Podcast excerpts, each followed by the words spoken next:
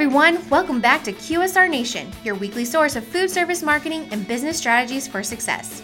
Here are your hosts, Josh, Beth, Tony, and Grant from the PFS Brands National Headquarters in Holts Summit, Missouri.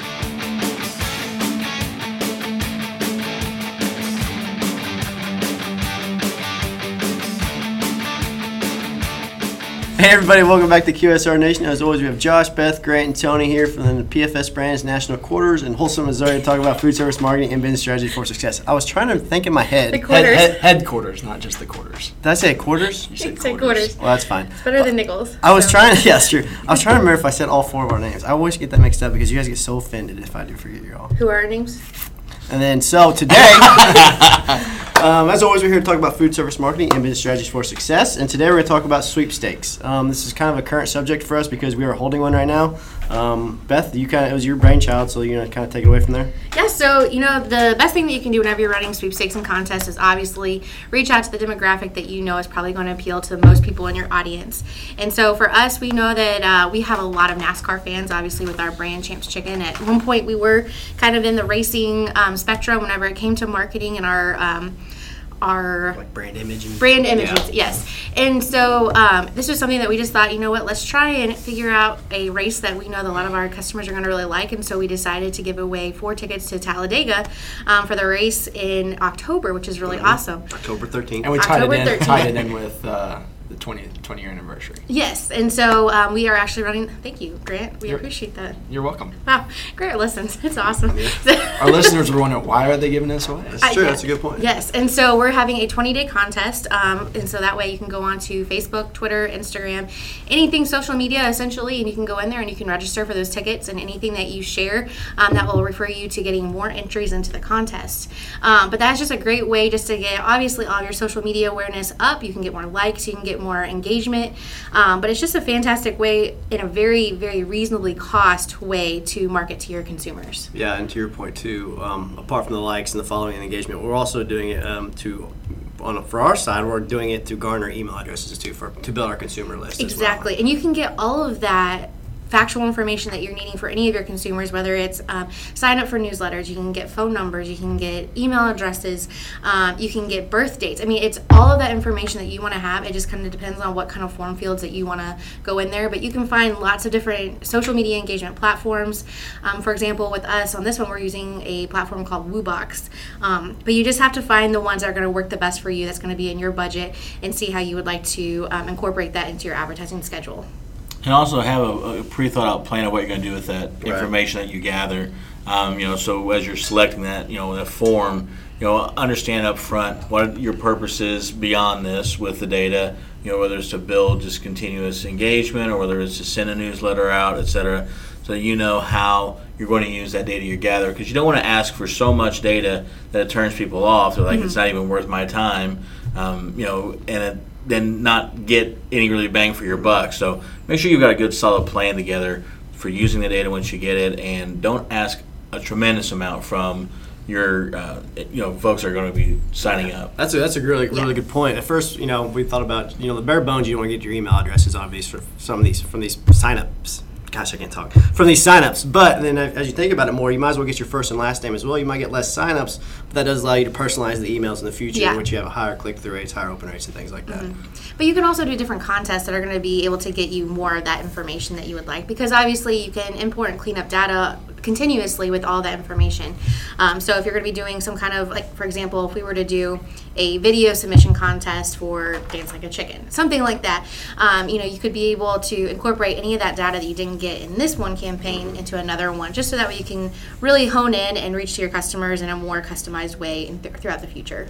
It's important too that they understand that, um, and they being the customer, that you know you're doing this as an opportunity not to just reward them and have some fun, engagement, but the fact that you know there's there's going to be future opportunities coming down Future the pipe. value for exactly. So Yeah. you want to make sure that you know you, you set it up in a way that they know that you know you know you've at least got a checkbox or something that you know that hey enter me into future contests as well, uh, or something like that, just so you know that there's always something as a consumer that I'm trading my information for future value as well as you know this opportunity. And as you do more and more contests, you could potentially, you know, reach out. You could uh, grow your customer base too, because For sure. um, as you promote it, you know, with your in-store signage and stuff, uh, it can just catch people's attention who may not have paid attention to you um, before that. So. lots of great opportunities out there. Um, you know, there's lots of different um, platforms you can reach out to do different contesting and stuff through.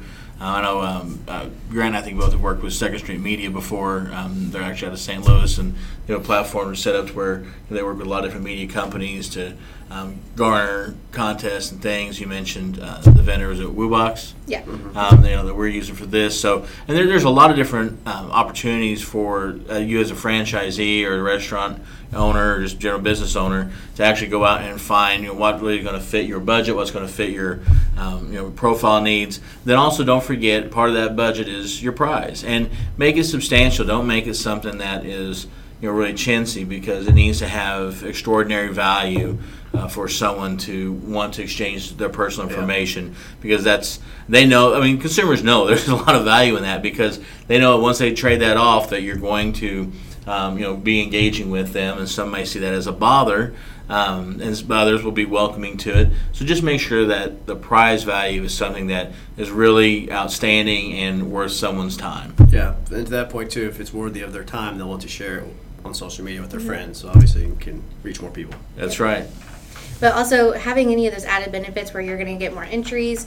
Um, the number one thing that I can always say though, for anytime you're going to be running a contest or any kind of sweepstakes, is make sure that you have all of your rules and restrictions outlined before you actually start the contest Yep. because you don't want to go in there and change things or add certain things. You want to have everything outlined before you do any kind of contest and start it off. And uh, on to that note, you know, always make sure you've got some type of a landing page that people can link to so they can review all that. Um, because I mean, there are legal requirements you've got to meet. And if you're unsure, um, you know, lawyers are expensive, we get that.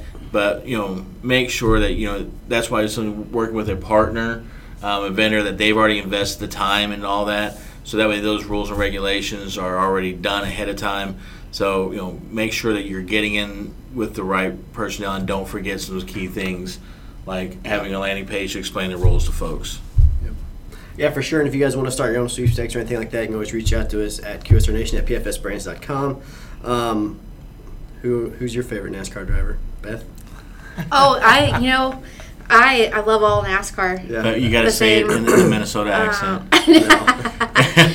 I mean, how about Carl Edwards because he's from this area? Yeah, yeah, he's retired and Yeah. everything, but he still was one of the best. Yeah. I'm gonna go Kevin Harvick. There you go. He's on fire. Last See. I, the two guys I always love to watch race, Jimmie Johnson and uh, Has he? Mark Martin. He's been pretty good, hasn't he, Jimmie Johnson? Not this year. He's only yeah. won like uh, what six, Six or like seven? everything. yeah. Yeah, no, I mean, but but Mark Martin was uh, the guy I used to watch all the time. Yeah. I really liked watching him, um, and then kind of moved over to Jimmie Johnson as Martin was ending his career. Johnson was starting off, so um, those those are the guys that I always enjoyed. I'll have to go. with- He's not not racing any longer, but he's a broadcaster. Jeff Gordon. He's uh, always Yeah. always liked him. So uh, Everyone's always surprised that Tony Stewart wasn't the guy that I liked because I was like, I don't jump out of cars and do crazy stuff. They're like, but he's the same temperament. So not related. All right, guys. As we wrap this up, anything else you want to add on sweepstakes?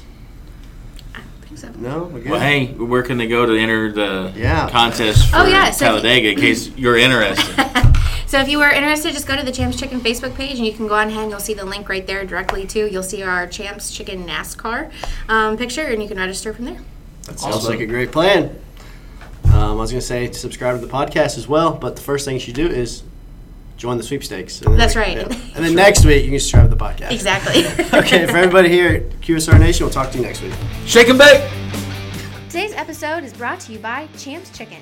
For deals, discounts, and updates, check out champschicken.com slash connect.